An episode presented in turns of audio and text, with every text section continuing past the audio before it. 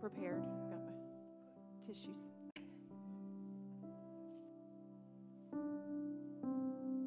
Let's pray. Lord, we thank you for this day.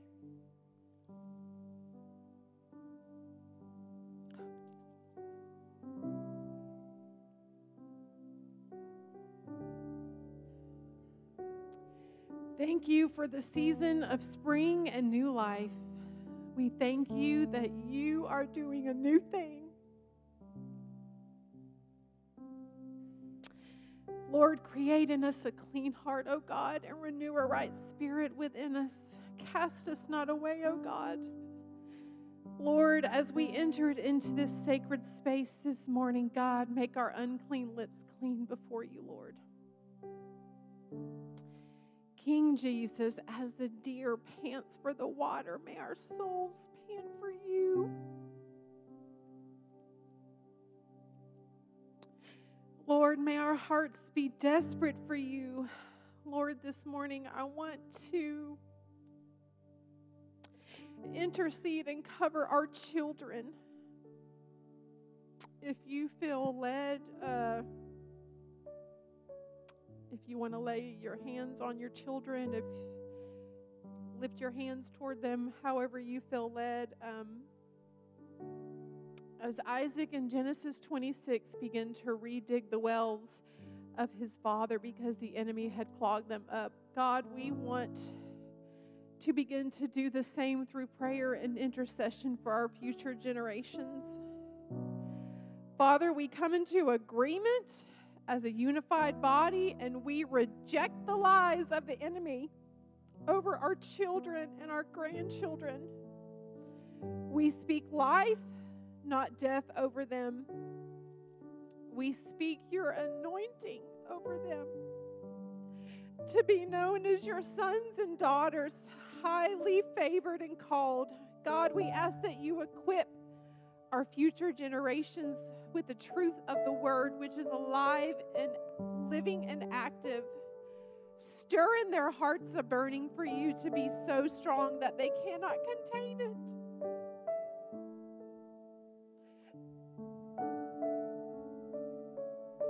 Give them Holy Spirit boldness to speak truth unashamedly. Lord, may our desperation for you spread like wildfire. God, you've done it before. Lord, do it again.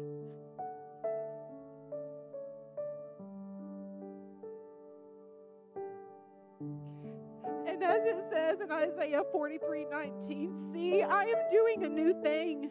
Now it springs up. Do you not perceive it?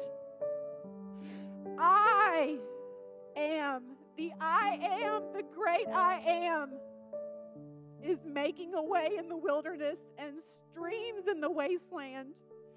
King Jesus, bust wide open the wells and spring forth rivers of rushing, flowing, living water. In our young generation, may it sweep across the nations in the name of Jesus. We agree and hold to this promise. God, you promised we are asking, we are desperate for you, God. Do it again, Lord. Do it again. Do it again. In Jesus' name. In Jesus' name. God's people said, Amen.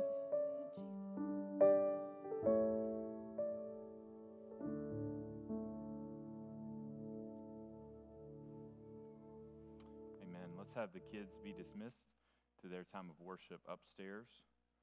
That's three years old through the fifth grade. If uh, parents, you can pick them up upstairs after the service if you've already checked them in. And thank you all for joining us uh, this Sunday morning for worship here as we, as we worship a risen Savior, as we uh, focus on His word together and seek to hear from Him as a gathered body. Um, in your bulletin sheet, there's a few things going on that I'd love to make you aware of just for a few um, minutes here. Um, first, we have this for members. Um, if you walked in and you are a member or part of a member family, there's an envelope on that table in the lobby with one of these with your name on it there.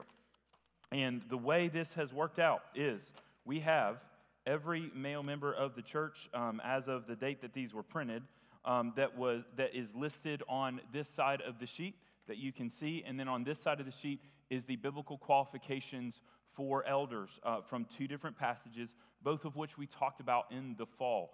Um, 1 Timothy 3 and Titus 1 are listed there. Uh, we need you to turn these back in through the box in the, the lobby. You can put them in one of the offering boxes as well. Uh, we need these back by a week from tomorrow, okay? So Monday, March the 20th is when these are, are due back. So um, if you have them, if you're here this Sunday, don't walk out this Sunday without one of these. You can fill it out today. You can take it home and pray, pray through it and pray about who God would be calling um, on you to, to, um, to vote for, to nominate as an elder. Uh, this is an important process in the life of a local church that is not led by any one pastor, that is not um, that is is led by a group of men that we call elders, of which I am one. And as we serve together, we seek to hear from the Lord as Jesus leads our church.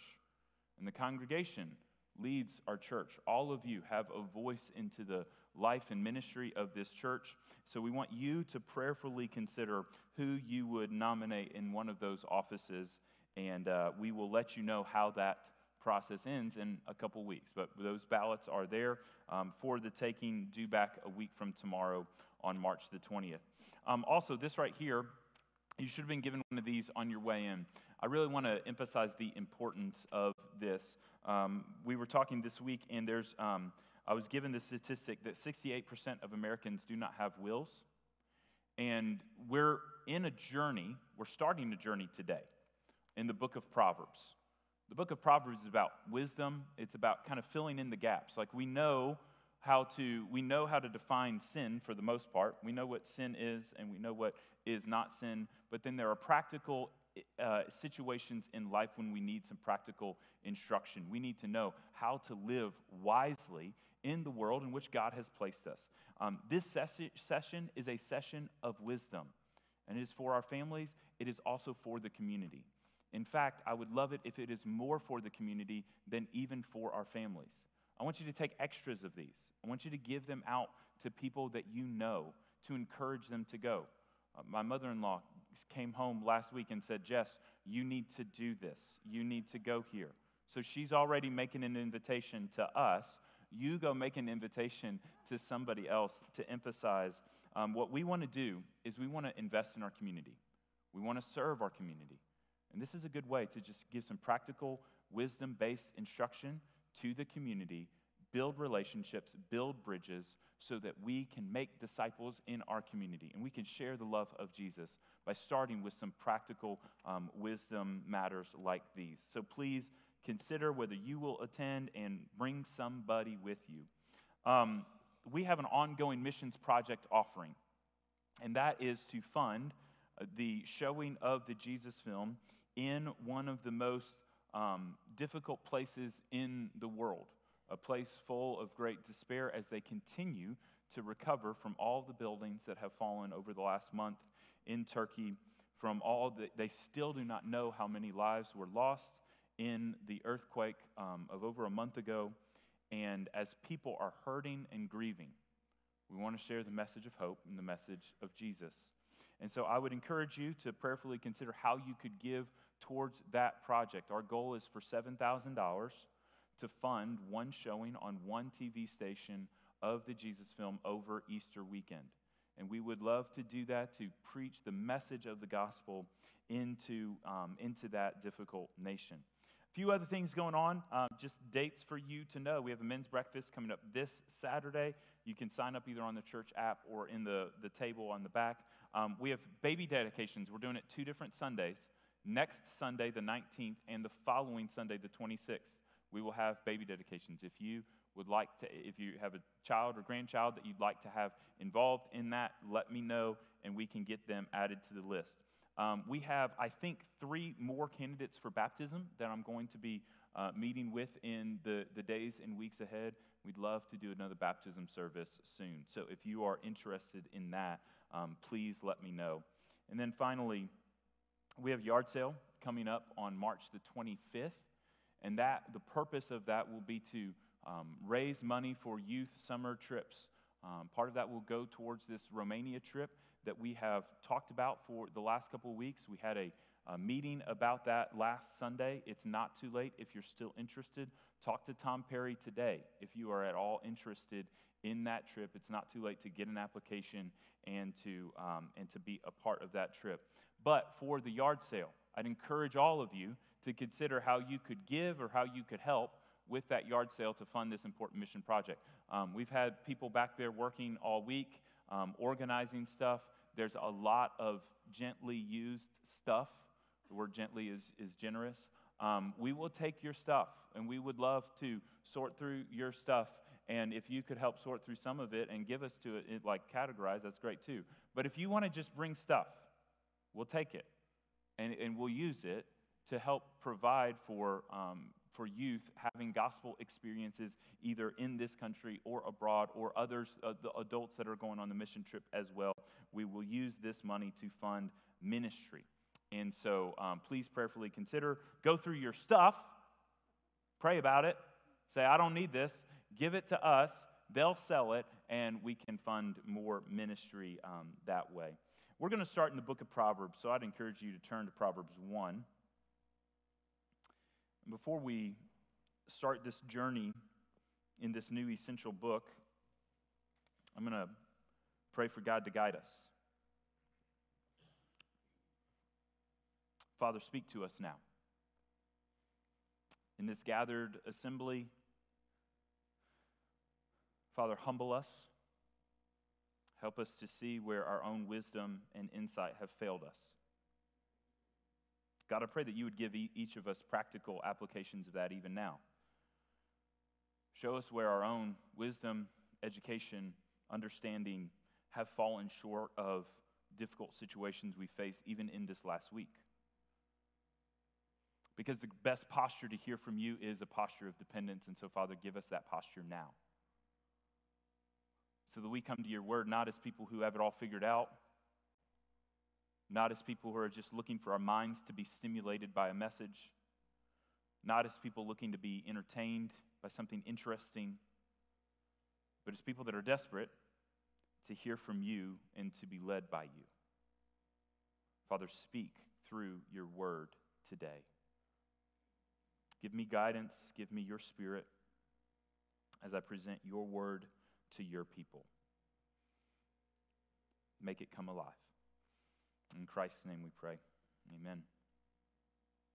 So, in the scriptures, there's this group of people. We know them as the Pharisees. They're not in the book of Proverbs, they're in the Gospels. And the Pharisees are rules people. That's what they're known for. They know the rules better than anybody around.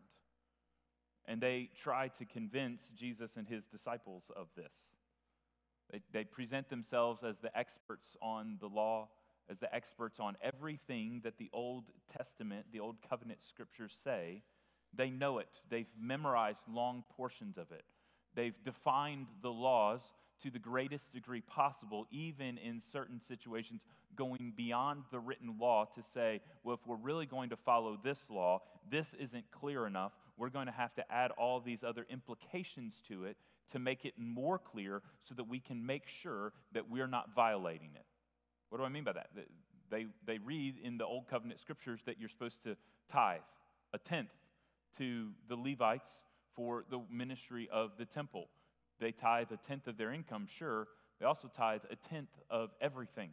The herbs in their garden, they go through and they harvest little, little twigs of mint and dill and they bring those to the Levites and say, Here, here's a tenth of the mint that I harvested out of my garden, and I need to be particular in my following of the law. So here you go. Then they would go and they would look at the Sabbath and say, God says, You shall not work on the Sabbath. So, how do you make sure that you follow that? They went so far as to see someone in need and refuse to help somebody that was in dire that was in an emergency need situation, saying, if I were to help this person, then that would be work. I would be violating God's command. So, sorry, person that is dying on the side of the road here, I cannot help you because I cannot work and so violate God's command. Rules people tend to look ugly. The scriptures make the rules people look ugly sometimes. Not because God doesn't care about rules, not because rules aren't important, but rules in and of themselves. When you live as a rule following person that is so rigid to the rule book that you must, in every circumstance, put the rule above all else, what often comes across is a grumpy person, an ugly person, a judgmental person. Paul deals with another category of people that are on the opposite end. These are the anti law people, the anti rule people. The fancy word for them is called antinomians, that they hate the law, they don't like the law, they don't think the law is necessary at all. These are the sort of people that, that Paul is talking about when he has to answer this question in Romans 6. Should we, or, or Paul is in Romans 6 trying to convince them that the law matters, that the law is what guides us to Christ. And then he has to deal with these questions of do we go on sinning so that grace may abound? And of course, the answer is no. God does not now will for us who are saved by grace to just go on sinning. It is not God's purpose for us to be saved by grace so that we can show more and more grace and receive more and more grace. We just sin more and more. That's the question that Paul interacts with there. That's not the goal. And so we see that there's problems with the rule following people and the anti rule following people. God gives rules, no doubt. But God does not want us to be so governed by the rules, so, so indebted to the rules that we don't know how to even live, serve Him, love Him, and love others in a proper way. So there has to be another category of teaching that fills the gaps. Because just law doesn't get us to discipleship. Just law doesn't give us all of the applications, all of the implications for what it means to follow a life or to live a life of following Jesus that truly honors him in each and every circumstance. Because we get the rules. We know what sin is. But sometimes we need a little bit more because life is really, really complex. And there are questions that are not as clearly answered in the rule book. And we need some level of teaching, instruction that gives us the insight to know how to navigate the most difficult challenges and situations of life. It's called wisdom.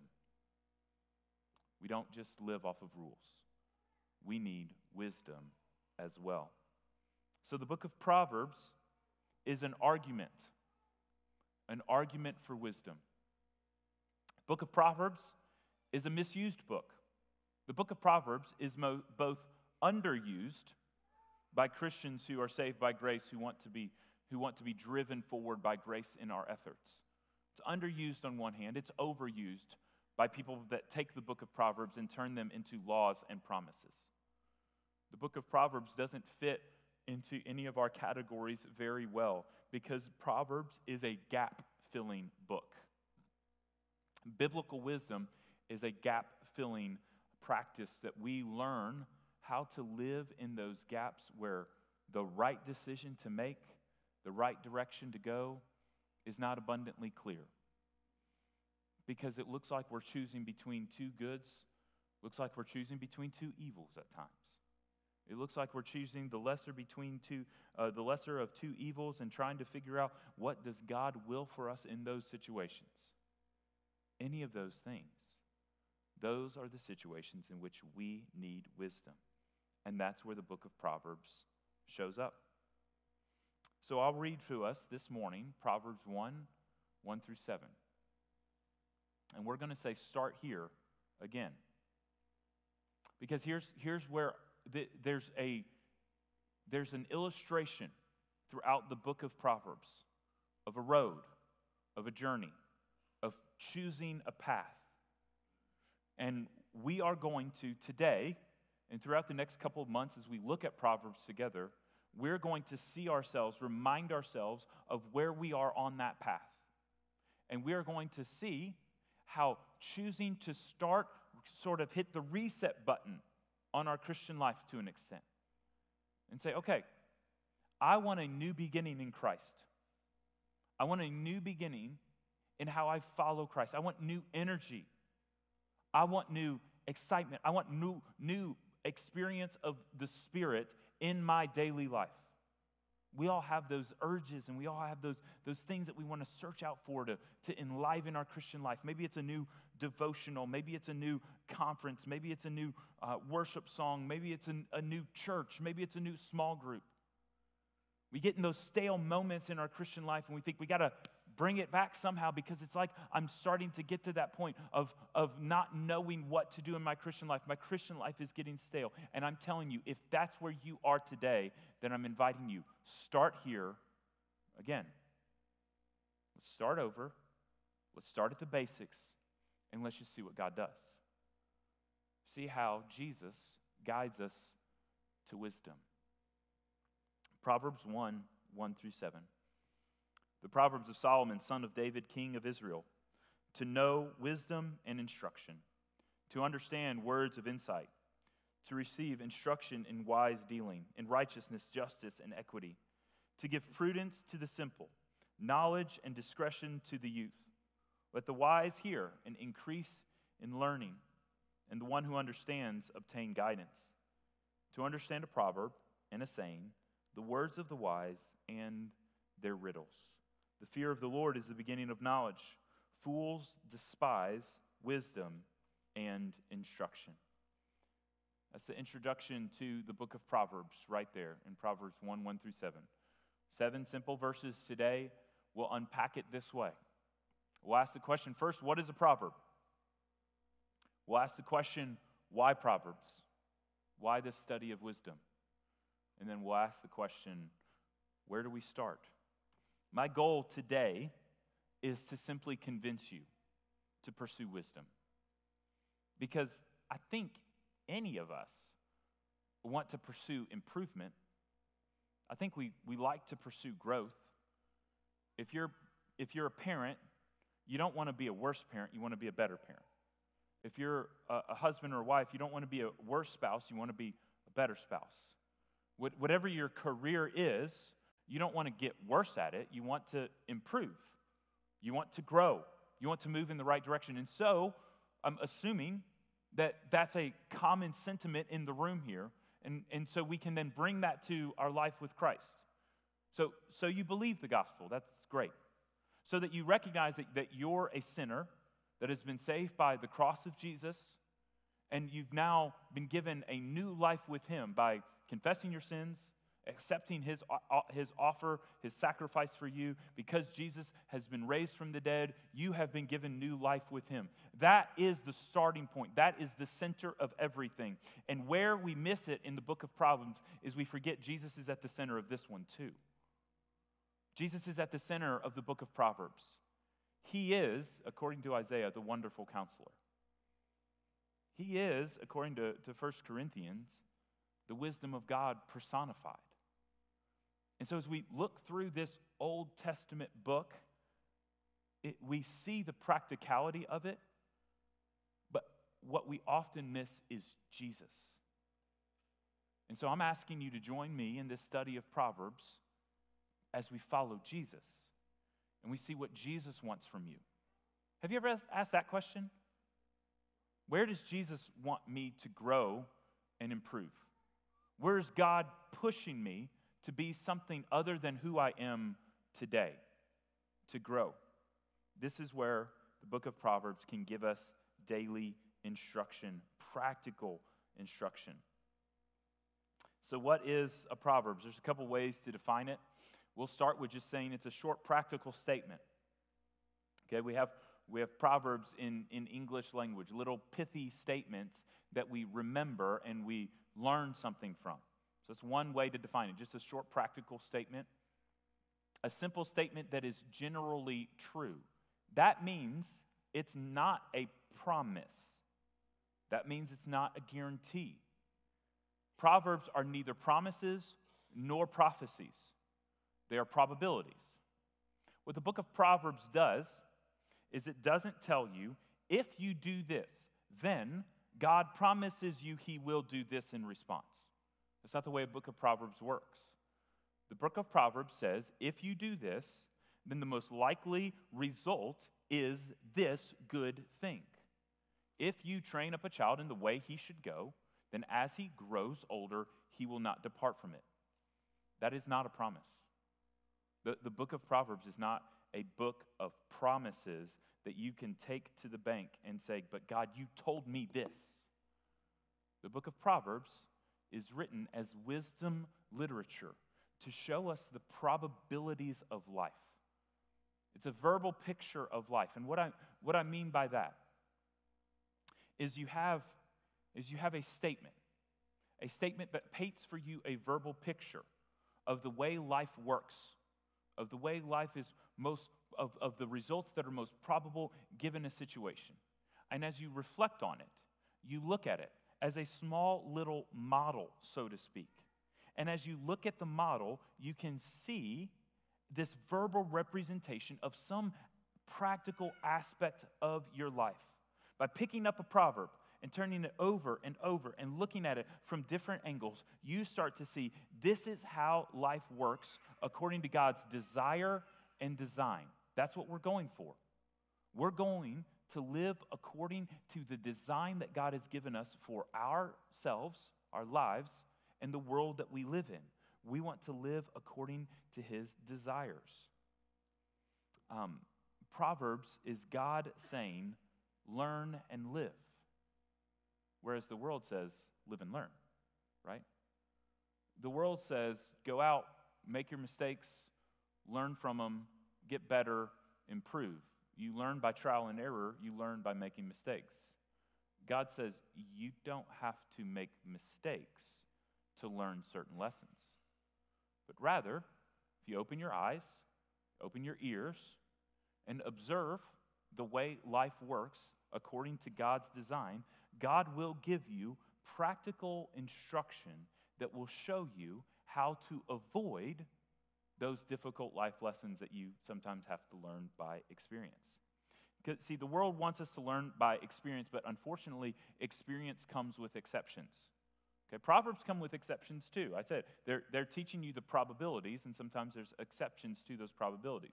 But if you want to learn from experience, the real danger of trying to learn from experience is what happens when those exceptions come in.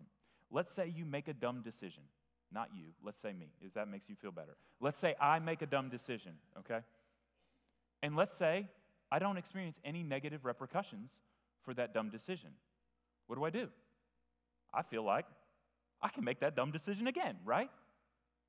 Let's say you're a, a young person and you know that if you go to a certain party, you're putting yourself in a compromised position. There's risk there, there's, there's danger there. But then you come home from that party and everything's okay. And you're like, okay, that wasn't, that wasn't that bad. Let's say mom and dad are telling you, hey, be careful that group of friends. We don't trust them. You go hang out with them and it's, and it's okay. The one time you're like, okay, well, I'm, Mom and dad say they don't trust them, but they seem okay to me. You are still making those difficult, destructive decisions, putting yourself in compromising situations, and because you didn't get bit that time, you start to think, ah, it's, it's all going to be okay. And maybe you were just the exception. I'm an extremely impatient person. You should know that about me. As an extremely impatient person, it makes me something else somewhat of a bad driver. Jess knows this. She questions me on it often. I'm the guy that likes to roll through stop signs. I know I'm the guy that can just be, I'm also always thinking about something else, which is dangerous. And so often I find myself going a little bit faster than I should. But it's okay, right? Because I didn't get pulled over, I didn't get caught. That's what experience teaches you. Because you drove a little bit over the speed limit, because you rolled through that stop sign, and you didn't get caught, it's, it's okay to do it, right? It was only a little bit dangerous, and there weren't any repercussions that time around, so then you push it. You push it more and more and more. Experience is a teacher, it's not the best teacher. We can learn. We can learn from experience, don't get me wrong. There is some practical instruction from just trying things, recognizing that doesn't work, I'm going to try something different next time. But wisdom fills the gaps that experience lacks. Wisdom fills in the gaps to say, okay, I did it this way, it didn't work out well, but there was a risk in that. And maybe I didn't get hurt as much as I could have, but I'm going to do something different the next time. Experience teaches you to an extent, wisdom teaches you to a greater extent. Wisdom teaches you how to learn from your experiences, the experiences of others, and the experiences that God, by His grace, just protected you from. It helps you to see how to go with the grain of the design of God's created world and not to live against the grain. So, why Proverbs? What is the book of Proverbs really seeking to do for us? Really, verses 2 through 6 give us the, the practical instruction of what Proverbs is trying to accomplish. It's one simple goal. The book of Proverbs is here to make foolish people wise. And this is the first hurdle we've got to get through. This is why I'm, I'm, I'm asking us the question. We're doing this together. Why are we studying the book of Proverbs? What does that first statement t- say about us as we study the book of Proverbs? We are foolish. It's it's a hurdle. I get that because we don't like to admit that.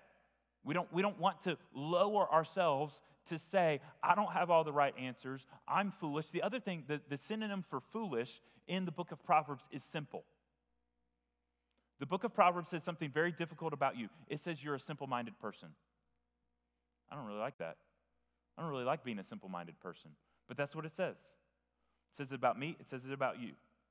It says that without the counsel that comes through Jesus and through the Word of God, we are foolish people who are simple minded, who need our simple hearts and minds to be instructed and enlivened.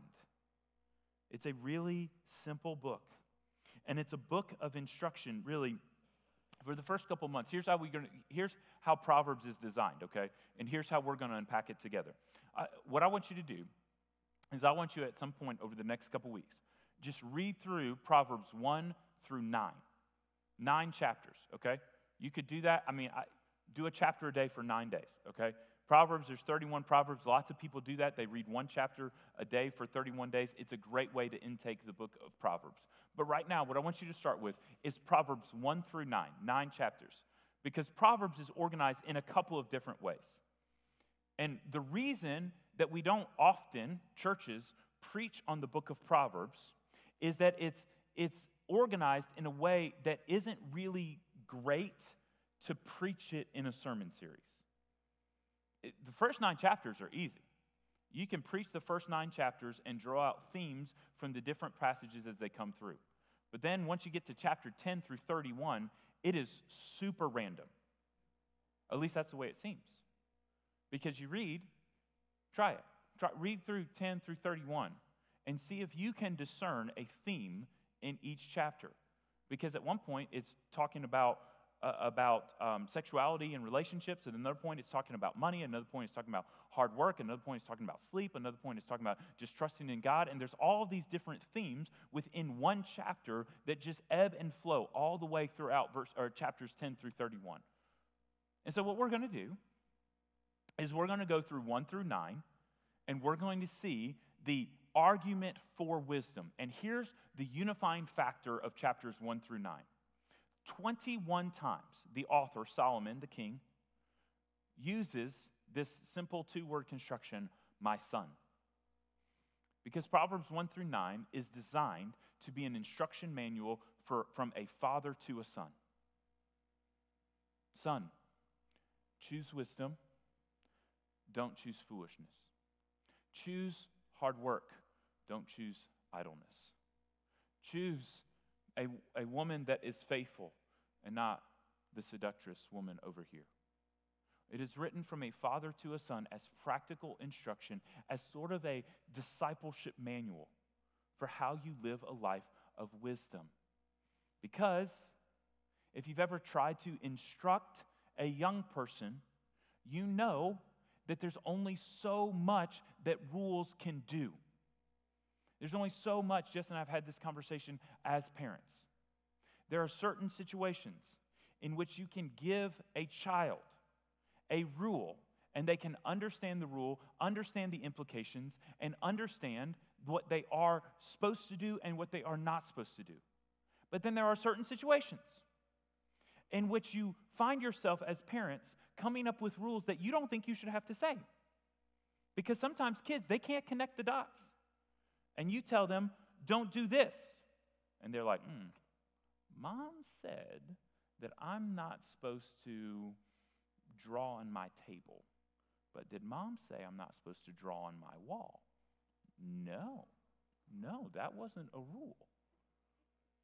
That, and, and there's just simple things like that that you recognize that if you just give people a list of rules, it's only marginally helpful. We need wisdom to know how to understand the character of this God that we follow.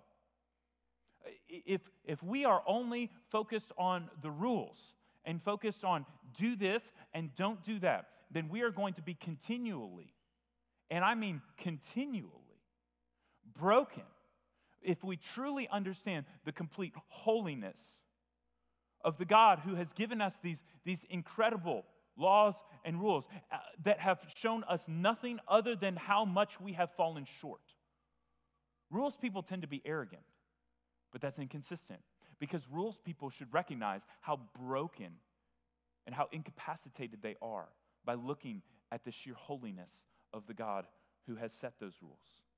But then the, the people that are against the rules, the anti rules people, they tend to be really warm, they tend to be really nice, but they're also losing sight of the holiness of God, of the grandeur of a God who has revealed himself in his character through all 66 of these books and wants us to live in response to him, in response to his character. And yeah, we live in response to his grace, and it's a beautiful thing through which we fall deeper and deeper in love with a Savior who has died for us, who loves us even when we sin. But if you want to live in response to the character of God, you need to learn what it means to grow and to understand more and more about who He is and what He is doing, what He is saying to us. The Hebrew noun proverb is a word that is related, um, is a word that actually practically means to represent, to be like. So a proverb is a statement that says, life is like this. That's all a proverb is. In um, the Old Testament, we see in the Hebrew language the word for wisdom is used in other ways too. In fact, in Exodus 35, uh, the word for wisdom is used to, to describe skill of a craftsman. That you can have wisdom with a piece of lumber to create, to carve, and make something beautiful. In Proverbs, you see the word wisdom um, used to describe an artist um, utilizing a skill. You see the expertise of goldsmiths in Jeremiah 9 being called wisdom. Wisdom is a skill that allows you how to create beauty out of a raw life. In the tabernacle, Bezalel, the great craftsman, was called to create beauty out of raw pieces of wood for God's glory. You, as God's follower, as the son of God, a, a daughter of God, you are called to now create beauty out of the raw outworkings of your life. And wisdom is the skill that allows us to create that beauty and bring honor and glory to Him. One of the things you'll see in the book of wisdom, the Proverbs, is that Proverbs continually brings you back to the center. And at the center, you find God. At the center, you find Jesus. One of the mistakes we make, and everybody does it, so this is not judgmental glances cast at your neighbor time. This is recognizing who I am and what we all do. We're really good at segmenting our lives. We're really good at being good professionals when we're in a professional environment. We're really good at being good students when we're in a student environment, being good friends when we're in a social environment, being athletes in an athletic environment, being fun in a fun environment, and then we sometimes have to be Christians in a Christian environment. What the book of Proverbs does is it reminds you no, no, no. It's all centered around Jesus. Compartmentalization is foolish. To separate your life into different categories and not live out of the center of the Creator God in every area of your life is simple minded. It's foolish. It is not the way of Christ. It is not the way of wisdom. It's one of the themes that we'll see. It's one thing to have the instruction that knowledge and study brings us. Wisdom takes the instruction and the knowledge and figures out how to use it in application. So when we say we are here to instruct simple hearts and enliven simple hearts, let me show you what that looks like, okay? So let's say you graduate with your degree and you are you have studied business and entrepreneurship, you know exactly how to start a small business. You know exactly what the community needs from you as you create this new service for the community. You've researched and you've studied. But then something comes up that is unexpected and you have no idea what to do because all of that instruction left gaps of wisdom and you didn't know how to apply that situation in the unique situation you find yourself in. Let's say your goal in life is to be a coach. Let's say you want to be a football coach and you come up with all these new plays and you train your team well and you practice them hard and you are organized in practices, you're organized in your plays, you're organized in everything, everybody doing exactly what they're supposed to do. And then all of a sudden, you get into the game and the other team throws you throws you something that you're, unexpe- that you're not expecting. And your game plan, it just doesn't work all of a sudden. Because all that film you watched, they've surprised you. They've brought something different, and you don't know what to do. Knowing a lot about football does not make one a football coach. Knowing all the right plays, discerning all the right skills, having all of the information in your brain, it doesn't make you a coach. Because there are certain situations in life, in business, in coaching, in any aspect of life, where we don't just need the information, we need the application.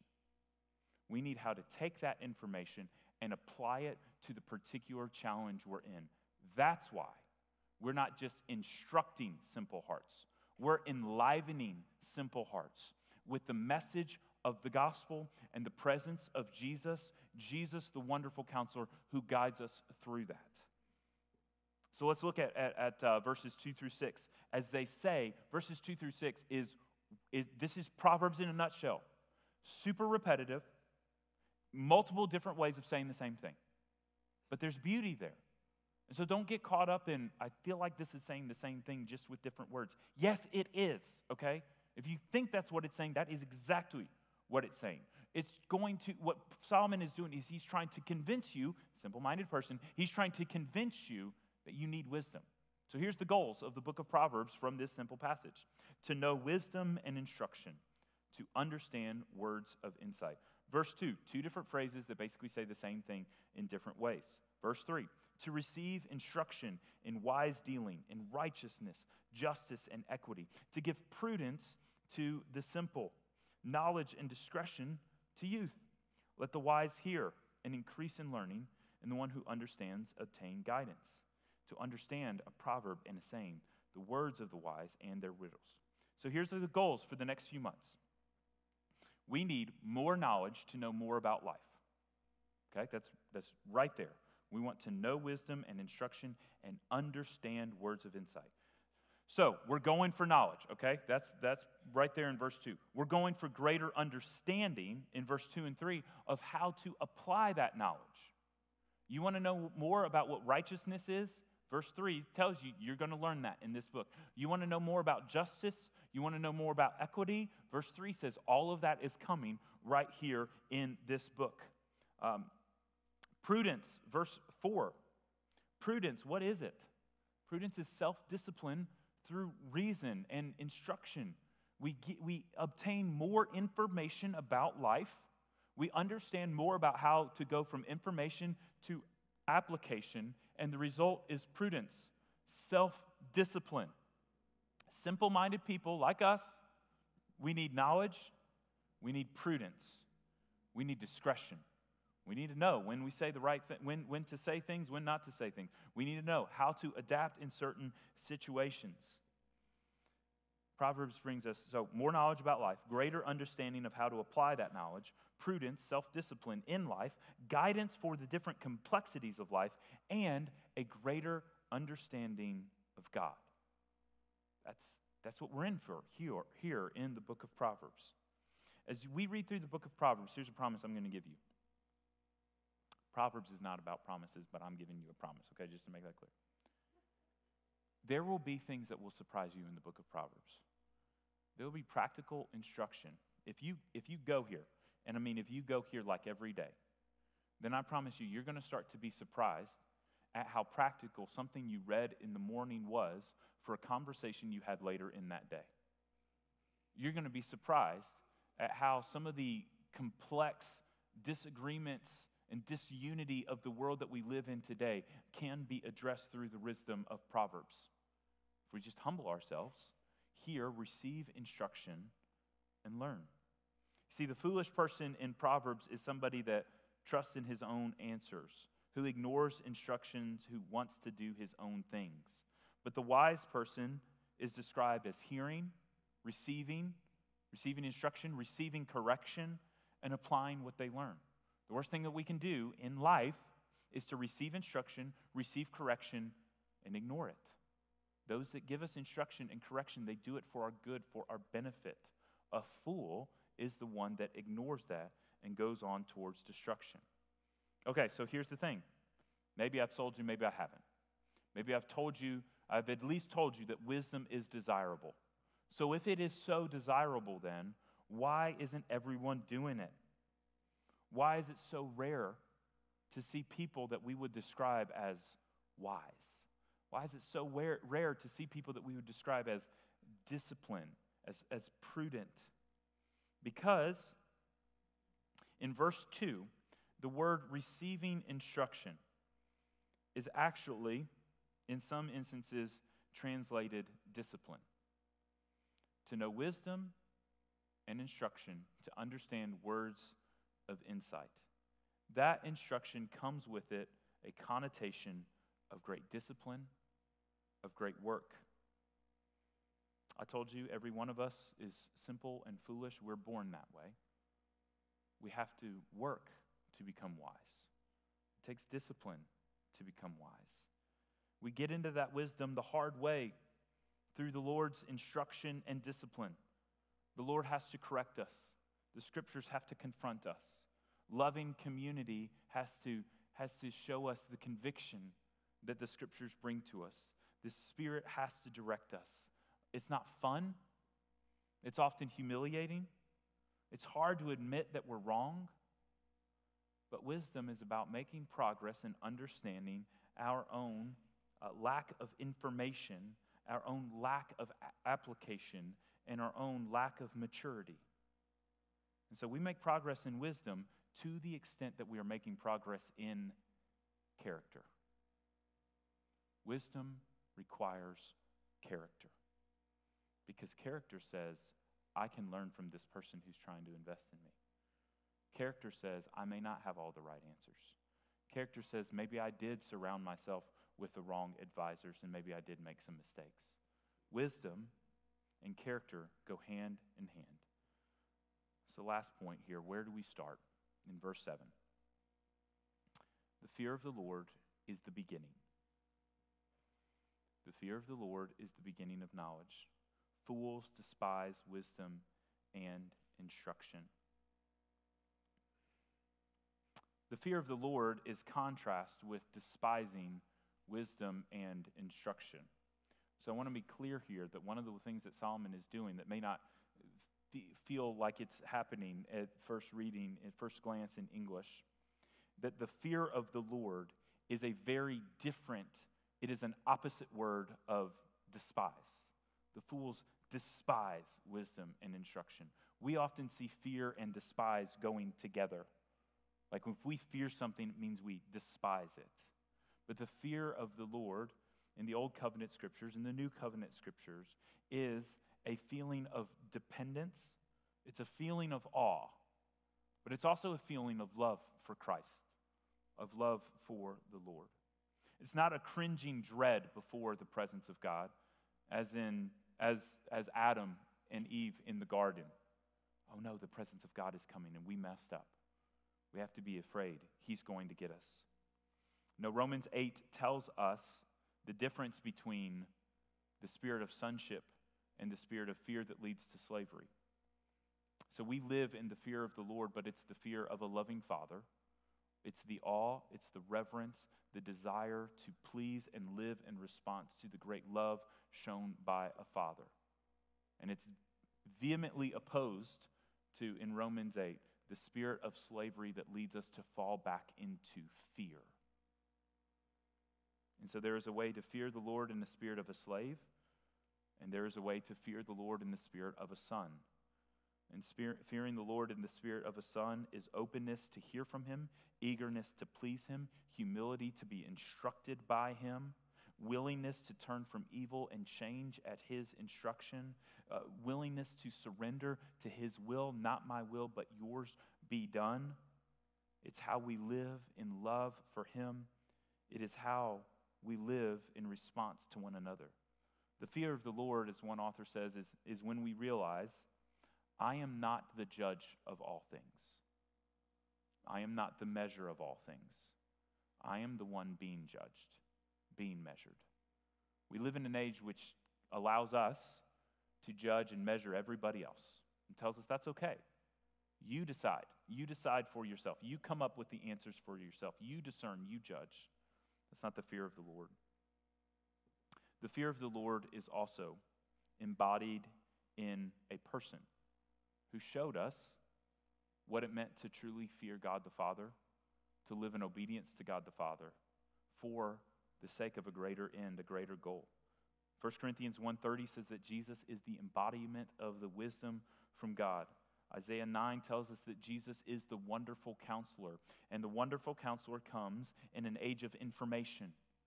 This information technology age in which never ever before has more information been available at our fingertips so quickly, and yet so often what information does, it just confuses us more.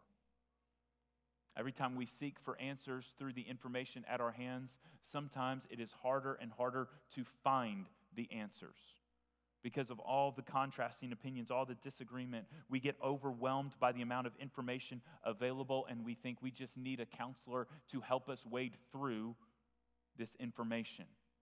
And that's Jesus. We start with the fear of the Lord, this awe filled reverence, and Jesus is our guide through it. The fear of the Lord is, in verse 7, the doorway to this pursuit of wisdom. It is the starting point of the road on, that we embark on. And Jesus is the one that guides us across the threshold, that brings us to the starting point on the road. On the road. We need Jesus to walk us through. We want something out of life, and we want something out of life that only God can give us. We want we want wisdom. We want maturity. We want peace. And we want hope. And Jesus is the answer to all of those things. He is the hope for lives of despair. He is peace in times of war and disunity. He is love for those who have not felt love. And He is the wonderful counselor for those who have no idea what to do sometimes. That's who Jesus is. And this is the, the road that he has led us on. But there's a problem. There's a problem in our foolish hearts that keep us from seeing wisdom and embracing wisdom. And I'm going to read you a paragraph from a devotional, a guy named Paul Tripp, that I felt he just said it better than I could. To sinners, which includes all of us, wisdom is not natural. It's one of our most profoundly important quests as humans. There are few more significant questions than this where is wisdom to be found? It's hard for us to gain wisdom by research or experience because they are filtered and interpreted by our own foolish hearts. Wouldn't it be great if you could find wisdom through research, through experience? That's what I want. I'm a researcher. I want to look it up, I want to study it. But every time we research, that research is then filtered by our own foolish hearts. It is here where the Bible greets us with a radical counterintuitive message. You can't buy wisdom. You can't get it by hard work or even by lots of experience. No, wisdom is actually in Scripture the result of rescue and relationship. To be wise, you first need to be rescued from yourself. You need to be given a new heart, one that is needy, humble, seeking, and ready to get above what you can't find on this earth. Then you need to be brought into a relationship with the one who is wisdom. Colossians 2 3 says of Jesus, In him are hidden all the treasures of wisdom and knowledge. Think of this the grace of God has connected you to the one who is wisdom. Grace has caused wisdom to live inside of you. This means that wisdom is always with you and is always available to you. So, as much as we see wisdom as a road, we see that the only way we enter into that road is through rescue and relationship. We need to be rescued from our attempts to find answers on our own. And we need to be connected in a deeper relationship to the one who wants to guide us. So, where do we start? Here's where. Here's your practical instruction for this week. Go to the book of Proverbs this week. See how Jesus, the wonderful counselor, listen, I know Solomon wrote the book, but I want you to read the book as if Jesus, the wonderful counselor, is guiding you to wisdom in your life.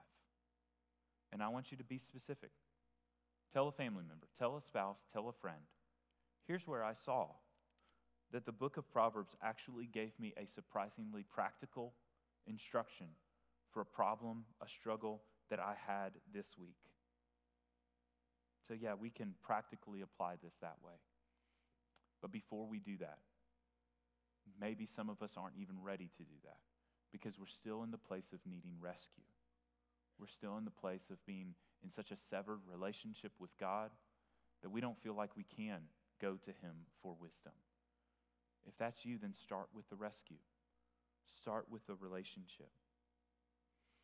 As the band comes up to sing, we are going to sing, we are going to proclaim something essential to this whole concept of wisdom, this whole journey of wisdom.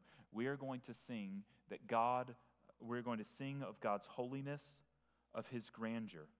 We're going to sing of the one who commands the hosts of heaven we're going to sing of the one who has ultimate sovereign control over every one of our lives. And I'm going to ask you, as you sing, to desperately humble yourself and in your heart and in your times with Him this week, call out for wisdom because there's some question that you have. There's some application that you just, you just don't know where to go next. You don't know what the right next step is. Maybe it's personal, Maybe it's spiritual, maybe it's vocational, maybe it's family. But whatever it is, ask Him. Ask Him for wisdom and see what He does. For now, let's stand. We'll sing together. Who else commands all the hosts of heaven? Who else can make every king bow down? Who else can whisper in darkness? tremble? Only a holy God. What other beauty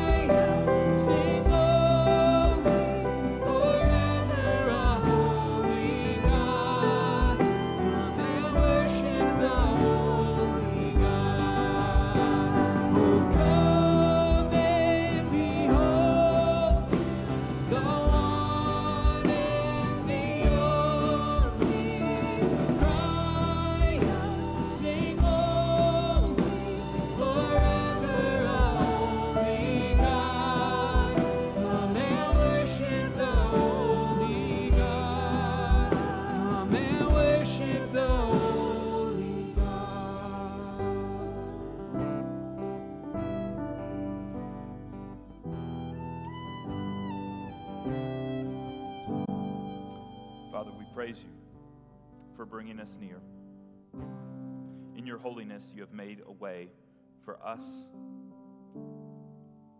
to enter in, to be called your sons and daughters, to be welcomed into your presence, family, and eternal kingdom. So, Father, send us out today to lives of wisdom that represent you well in the challenges of this life, that shine a light into our community so that others may see your see our good works and glorify our Father in heaven. Christ Jesus' name we pray. Amen. And receive the blessing from the Lord.